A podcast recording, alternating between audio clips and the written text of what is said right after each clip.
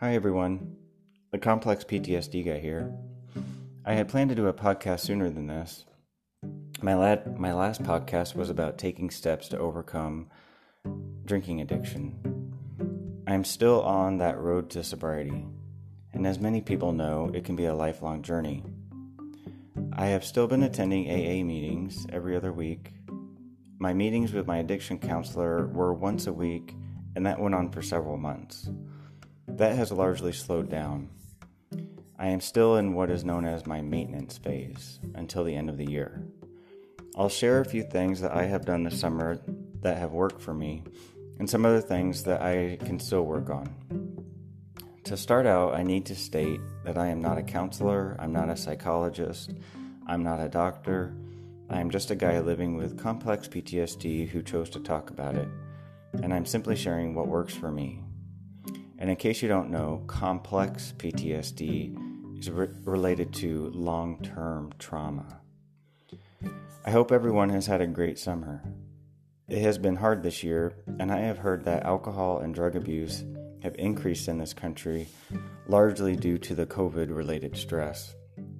Depression and suicidal thoughts have increased too, and acts of suicide.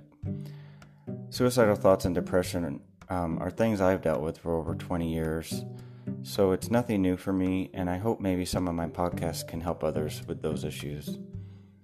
One piece of advice if if you are feeling like you cannot get out of a funk or just get out of bed, my advice, and it's what works for me, is just do it.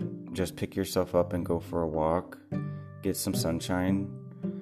I know that vitamin D from the sunshine really helps me. It helps everyone, from what I understand. And making sure that you get your vitamins in general is known to help, and that can be easily forgotten. Um, I've recently started using a powder mix that has 15 vitamins in it, and I just mix it with water. So that can help in a lot of ways. Um, in relation to my own sobriety, I have slowed down how often I attend AA meetings. Once a week was a lot for me to do, and it stressed me out, and it made me want to drink more, which I did.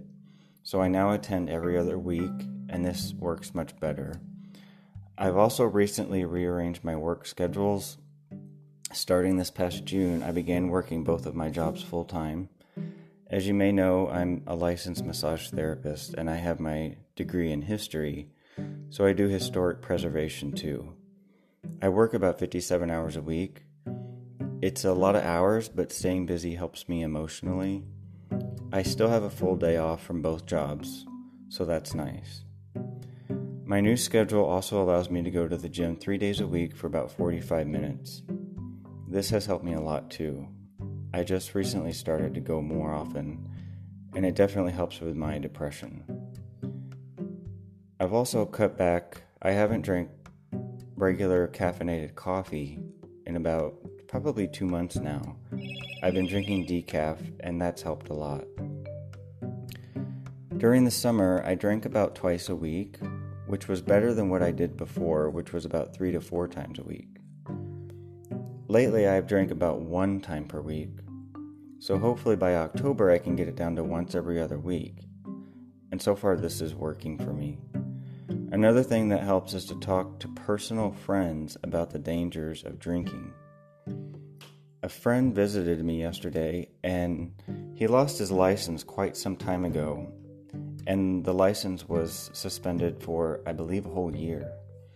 He had two DUIs within the same year, and this happened about, this was over a year ago. He hasn't had his license since then.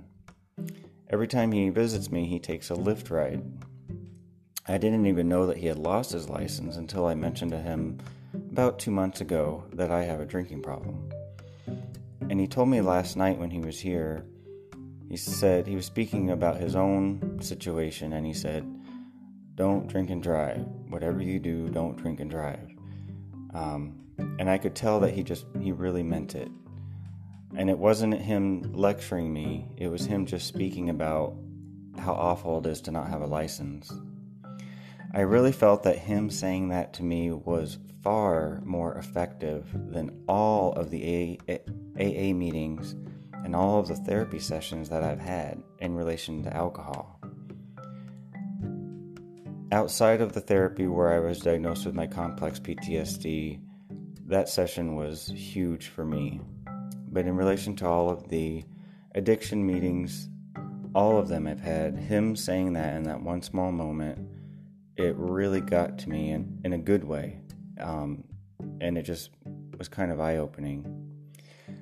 So I thought maybe that could help some of you. Maybe you know someone who's lost their license, someone who's like a personal friend that you've known. Maybe they've lost their license and they regret drinking and driving. Maybe talking to them could help you too. Another thing that I want to mention in relation to drinking and complex PTSD is that my particular PTSD is triggered by feelings of incompetence.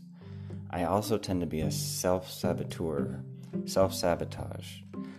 So, one big thing that is really bad about my drinking is that I tend to text people, and sometimes I email people when I'm inco- with these incoherent messages when I'm drunk. I truly believe there's a larger subconscious reason behind me doing this.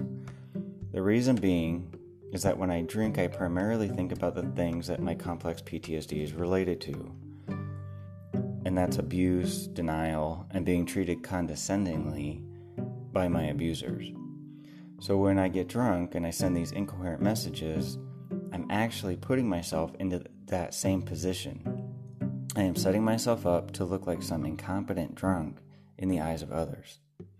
If I were to lose my job or wreck my car during a drinking blackout, that would mean I would have to rely on others for a ride or for money. This would do the exact thing that triggers my PTSD. I'd be in a forever rat wheel of incompetence.